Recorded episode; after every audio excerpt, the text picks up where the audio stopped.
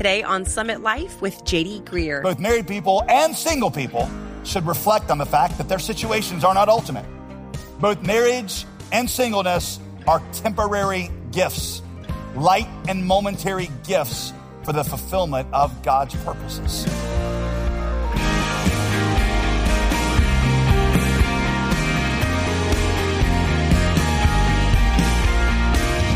Welcome to Summit Life with Pastor JD Greear. As always, I'm your host, Molly Vidovich. In today's message from 1 Corinthians, Pastor JD walks us through Paul's teaching on sex, singleness, and spiritual gifts. And when it comes to marriage and singleness, it's easy for us to get disoriented. Outside the church, marriage seems less and less important, but inside the church, it can sometimes be elevated to the status of an idol. So, how do we understand God's unique design for both of these statuses? We're going to hit the ground running on this message, so be sure to stick around and learn more about our latest resource available at jdgreear.com. For now, let's jump right into today's teaching that Pastor JD titled, Why Singleness Matters. 1 Corinthians 7, if you remember, Paul's letter to the Corinthians um, is not so much a composed work of theology as it is Paul just answering a bunch of questions that the Corinthians had been asking and dealing with some of the issues that he'd heard the church was dealing with. Do you see how chapter 7 opens? Look at it. Chapter 7, verse 1. Paul says, Now in response to the matters that you wrote about, talking about the letter they sent to him with all the questions. Quote, it is good for a man not to have sexual relations with a woman. That part in quotes is what apparently is from their letter. He quotes the statement they made in their letter and then he responds to it just like we saw him do in chapter six. Apparently, there was a group in the Corinthian church who probably in response to the, the widespread sexual promiscuity in Corinth, there was a group of believers in the church who were saying absolute celibacy is the way to go. Sex is bad. At best, sex is a necessary evil for the propagation of the species, but, but, but truly holy Jesus people, they're no sex people. So Paul in this chapter talks about how marriage and singleness are both gifts and how God has a plan for both. I want you to note this. Christianity has an incredibly high view of both singleness and marriage. But here is the dilemma that we are in. Um, we live in a church culture that is obsessed with marriage. Like, like that's the goal for everybody. That is the varsity level. And if you don't get married, well, something's gone wrong in your life and you're kind of stuck on the JV squad. And so a lot of times in the church, single people often feel marginalized or talked down to. Single people, am I speaking truth here? Right? I know of one church, in fact, that called its, uh, called its adult social group pairs and spares, as if the single people were spares. I mean, it's terrible. On the other hand, on the other hand, we got a church culture obsessed with marriage. We got a secular culture that's obsessed with singleness. Not biblical singleness, mind you, which means remaining sexually celibate, but a no commitment singleness where you can have sex whenever it's convenient for you with no strings attached. Um, since 1960, the percentage of adults in our country who are, who get married has dropped from about 72% to just above 50%. And every year it keeps going down. Every year in our society, the average age for a first marriage goes up. Right now it's about 30 years old for men and about 28 for women. In fact, over half the people that come to our church this weekend, over half of the people here this weekend are single. About 7,000 of you. And we love you, by the way. In fact, married people, put your hands together. We love um, this part of the body of Christ. The Apostle Paul wants to show you, he wants to show you God's plan for both singleness and marriage. He begins by championing the goodness of sex within marriage. Look at verse two. He says, he says, but because sexual immorality is so common, each man should have sexual relations with his own wife, and each woman should have sexual relations with her own husband. Translation, sex is a good desire. It is a God given desire. Through it, God gives some beautiful illustrations of the gospel, and it's also God's way of propagating the human species on earth to, for us to be fruitful and to multiply. He created marriage for that relationship. Verse three, a husband should therefore fulfill his marital duty to his wife, and likewise a wife to her husband. A wife, verse four, does not have the right over her own body, but her husband does. Now, that would have made total sense to the average Corinthian man. It was just assumed um, in Greek culture and Jewish culture, it was just assumed that the wife was the man's sexual servant to fulfill his desires. But then Paul throws a total curveball at them. He says, in the same way, a husband does not have the right over his own body, but his wife does. That would have blown their minds. Corinthian men, Greek men, Jewish men, they held all the cards in marriage in those days. They had sexual mastery over their wives. Sometimes their wife was thought about almost like it was a kind of property. They could divorce her for any, for, for, for any reason or no reason at all. And so now Paul is saying to the husband, you should see yourself as her servant as well. That was like a, a grenade he threw in there. Paul was overturning that whole system. In marriage, both husband and wife offer their body in service to the other. By the way, sometimes these verses get pulled out of context like they are some kind of sexual trump card that one spouse can play whenever they want. Hey, I want to have sex. And Paul says, I have authority over your body, so you can't say no without sinning. But that is not what Paul is saying here. Uh, you know this, or at least I hope you know this. The sexual relationship is a lot more complicated than that. Paul is not saying that you just like, you, you know, you're like, hey, this is, I got property. You know, he's saying that in marriage, all he's saying is in marriage, both partners should see themselves as the servant of the other. And so he says, verse five, do not deprive one another, except when you agree on it for a time to devote yourselves to prayer. And then you should come together again. Otherwise, Satan may tempt you because of your lack of self control. So, bottom line, Paul completely debunks the idea that celibacy is some kind of spiritually superior state. He is commanding you married people to get after it. Some of y'all are like, this is the best sermon I've ever heard, right? Well, amen. Okay. Verse six. Then Paul says, but I say this as a concession, not as a command. In fact, I wish that all people were like me. And what is he? Not married, he's single, right? I wish all of you were like me, but each has his own gift from God. One person has the gift and this gift, and another has that one. The word that he uses there for gift is the word charisma, one of the words that we use for spiritual gift. Paul said marriage is good. In fact, it's a gift, a spiritual gift. But I'm single, and that's also good. And that's also a charisma, a spiritual gift. And actually, I wish if I could have my way, I wish more of you had this gift. But wait, Paul, isn't it necessary to find that special someone and, and, and, and, have sex in order to feel fully alive? Isn't that the, the, the, the message of every Hallmark movie we've ever seen? Is that, that once you find the special someone, life is amazing and not until then? Paul says, nope. In fact, the most fulfilled person ever to walk the face of the earth was a 33 year old single man who remained celibate all of his life. That was Jesus. And Paul would say, I, as also the leader of the church, God has called me to singleness, celibacy, at least for the foreseeable future. So verse eight, I therefore say to the unmarried and to the widows. Stop there for a second. Unmarried and widows would be Paul's way of saying that he's talking to people who are single for whatever reason. Those of you who are single because the right person has not come along yet. Or to those of you who are single again because your spouse passed away. Maybe they walked out on you. Um, or maybe you, you proposed and they rejected you.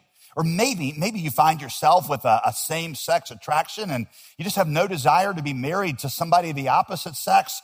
And for whatever reason, you find yourself single. To all of that group, Paul says it's actually good. It's actually good for them if they remain single like I am. Let me give you a handful of completely countercultural statements on sex and singleness. This is like the apostle Paul in the Bible against the world. Completely countercultural things on sex and singleness gleaned from this chapter. Number one, Paul is saying singleness is not an inferior state to marriage. Single people get a raw deal sometimes. And married people in the church are always trying to fix them up as if there was something wrong with them.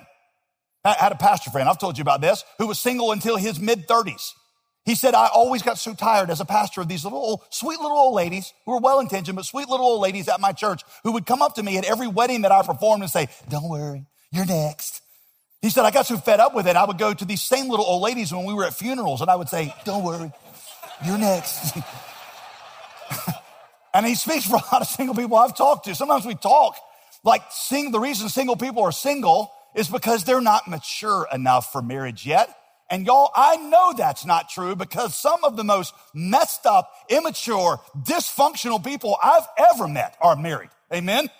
Amen? Single people like, yep, that's exactly right.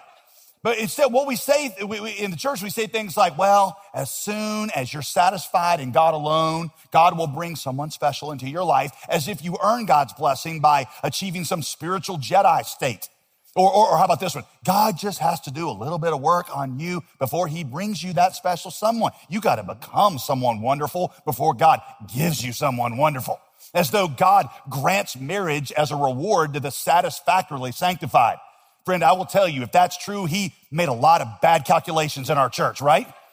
Tim Keller says this. He says, under all these statements is the premise that a single life is a second class life a state of deprivation for people that are not yet fully formed for marriage. These statements are not true. And that is because marriage is not some superior state. In fact, any marriage is just a temporary gift that God gives to some for the fulfillment of his purposes. In fact, look at what Paul says in verse 29. It's a very confusing verse. There's actually several confusing verses in here. I'll try to show you a few of them, but a really confusing verse, but it actually makes sense once you understand it. Verse 29. The appointed time has grown very short.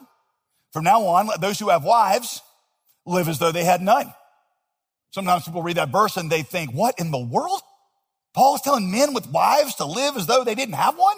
That's like the patron verse of people going to Las Vegas. Let's live like we have no wives for a weekend. That is not what Paul means.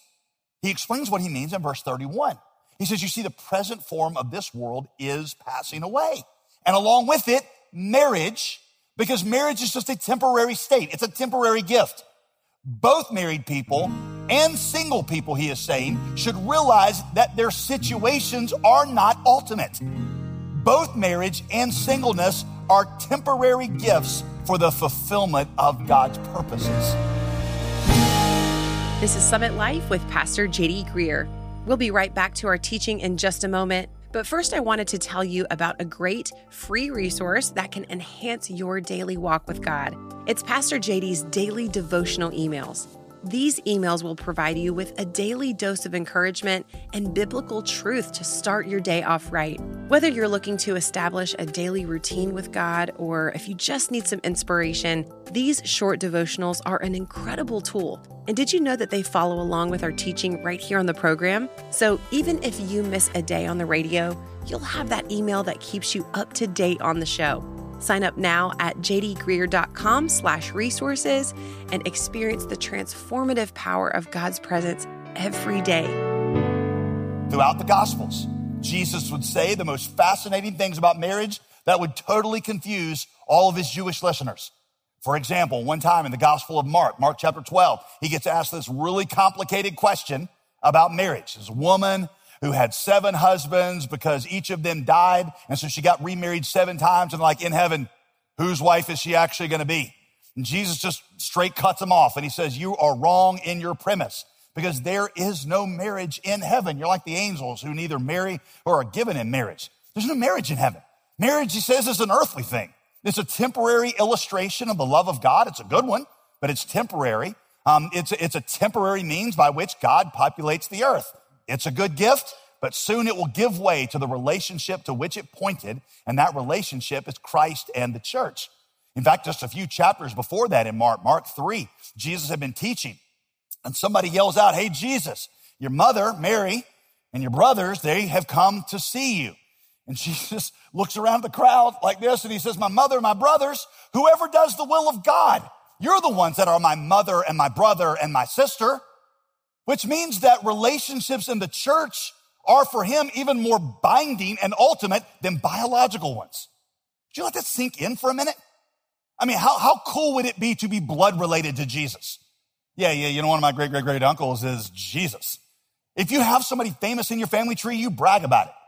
That's why some of my friends right now are snickering because they know that you give me half a second and bring up either Texas, the Alamo, or something in American history. And I'll point out that according to Greear family legend, my great, great, great, great, great uncle is Davy Crockett. I just always work that in, right? Even like here in the sermon. I just did it right now. See that? Right? If you're related to Jesus by blood, that's, all, you're going to work that in anywhere you can. And Jesus said, that's not that big of a deal. Being blood related, not that big of a deal. Being biologically related, no big, it stops on earth, but being connected to me through the Spirit of God and the body of Christ, that's an eternal thing. I love how John Piper says it. He says, two singles, God promises you blessings in the age to come that are better, that are better than the blessings of marriage and children. Marriage is temporary, but what it stands for, what it points to lasts forever. Marriage is a temporary institution that finally gives way to the relationship to which it was pointing all along, Christ and the church, at which point marriage fades away, becomes unnecessary. Well, you no longer need a picture of somebody when you finally see them face to face. You stare at the picture of that special someone when you're separated from them. The moment they walk up and see you, you put that picture down. You don't need it because now you got the real version of it. Or Rebecca McLaughlin, she said it this way, at its best, I love this. At its best, marriage and sex are like the gateway drugs that point us to a far more fulfilling relationship. They're just, they're just a taste of something far better that goes beyond the temporary earthly things. So we go back to 1 Corinthians 7 29. You understand the verse now? The appointed time is going to be very short. We're all going to die soon. It's not that long.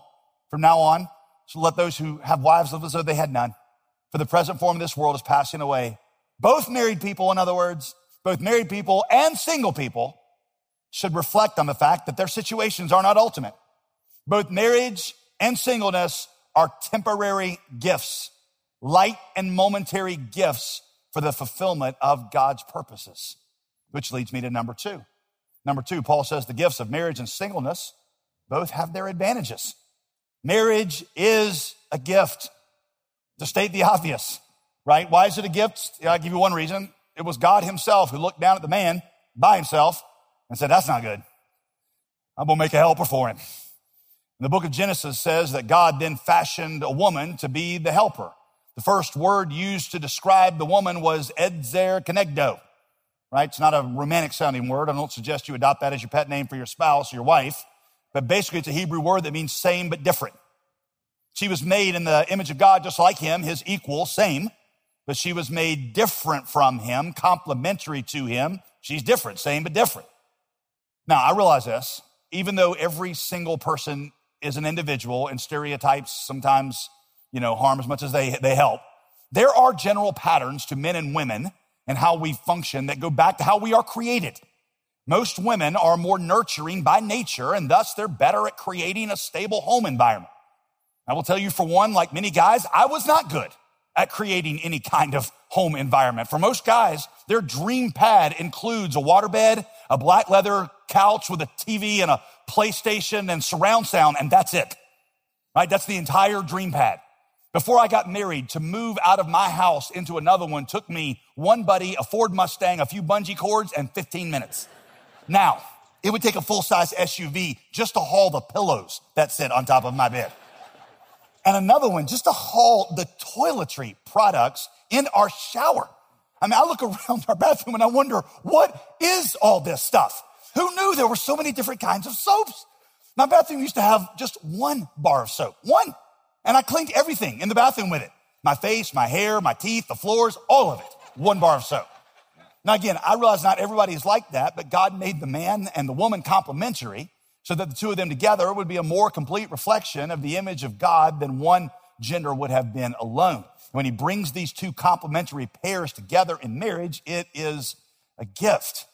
Even more importantly, marriage is a gift because it teaches us experientially about the love of God. C.S. Lewis compared his marriage, which was relatively short because Joy Davidman died not long after they got married. He got married when he was uh, quite older.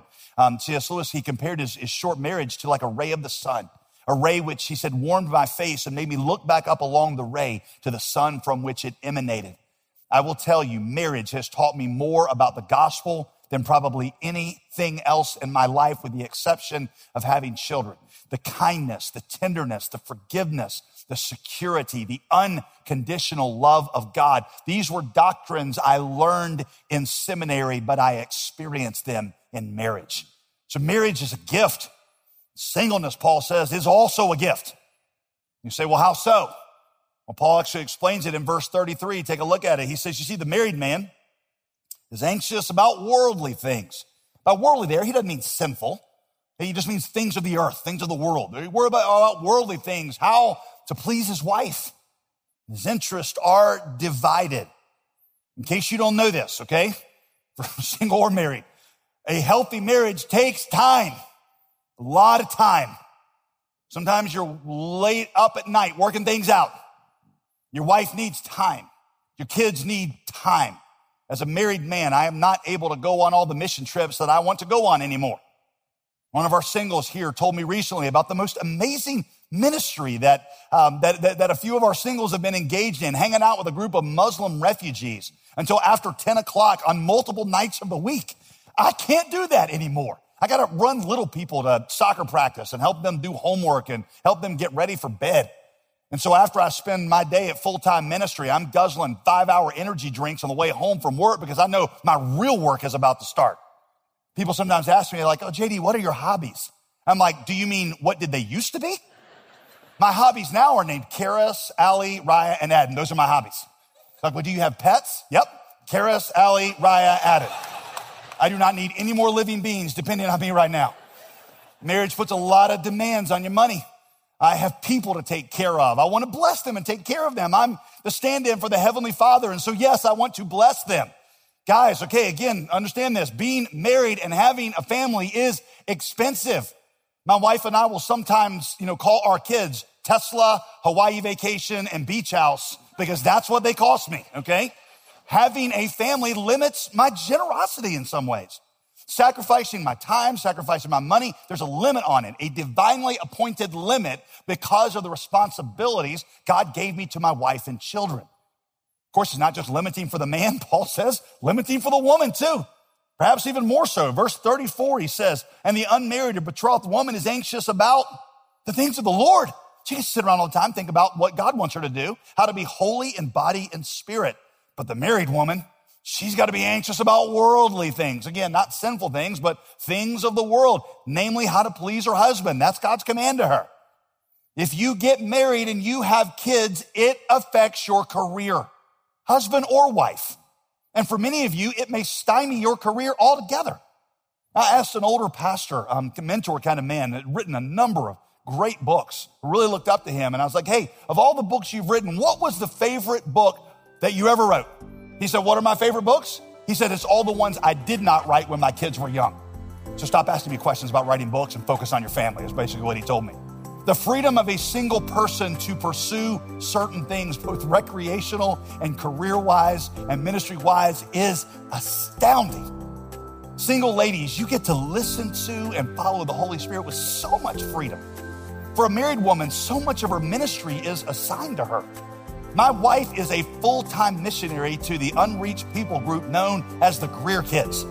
And they're pretty savage, okay? It, it is no easy assignment, I grant you. But that's her assignment. Right? If you're not married, you get to choose where you get engaged. No matter what season of life you're in, God has a plan for you. If you missed any part of today's teaching, or if you want to share it with someone else, you can access it anytime or even download the transcript at jdgreear.com. Now, JD, our listeners hear from us every day, but it's not as often that we hear from them. So it's a real treat when we get a letter or an email or a phone call. Yeah, Molly, you know, speaking on behalf of all of us at Summit Life, and you and I have talked about this, right. there really is nothing as special or as encouraging for us as hearing firsthand from you about how God is using this program, this teaching to, to change lives for eternity, whether it's yours or, or somebody that you know. Yes. To everybody listening right now who has supported Summit Life financially, I just want to say on behalf of all of us, thank you. You have a part in every one of these incredible letters that we get. And I hope that you will feel a sense of of gratitude and satisfaction at the way that God is using your prayers and your generosity to make His word grow and multiply in the lives of a lot of our listeners. Um, so thank you for giving. And for those of you who, whose lives are being impacted or you know of stories, reach out and let us know because it really is such, such a privilege and joy to be a part of your life daily and to be a part of your spiritual growth. There really is nothing like hearing from you. You can email us anytime at requests at jdgreear.com or call 866 335 5220. Get in touch with us and let us know how we can be praying for you or share your story of how God has used Summit Life to speak to you and draw you closer to Him. I'm Molly Vidovich, inviting you to join us next time as we finish today's message on why singleness matters. We'll see you tomorrow right here on Summit Life with JD Greear.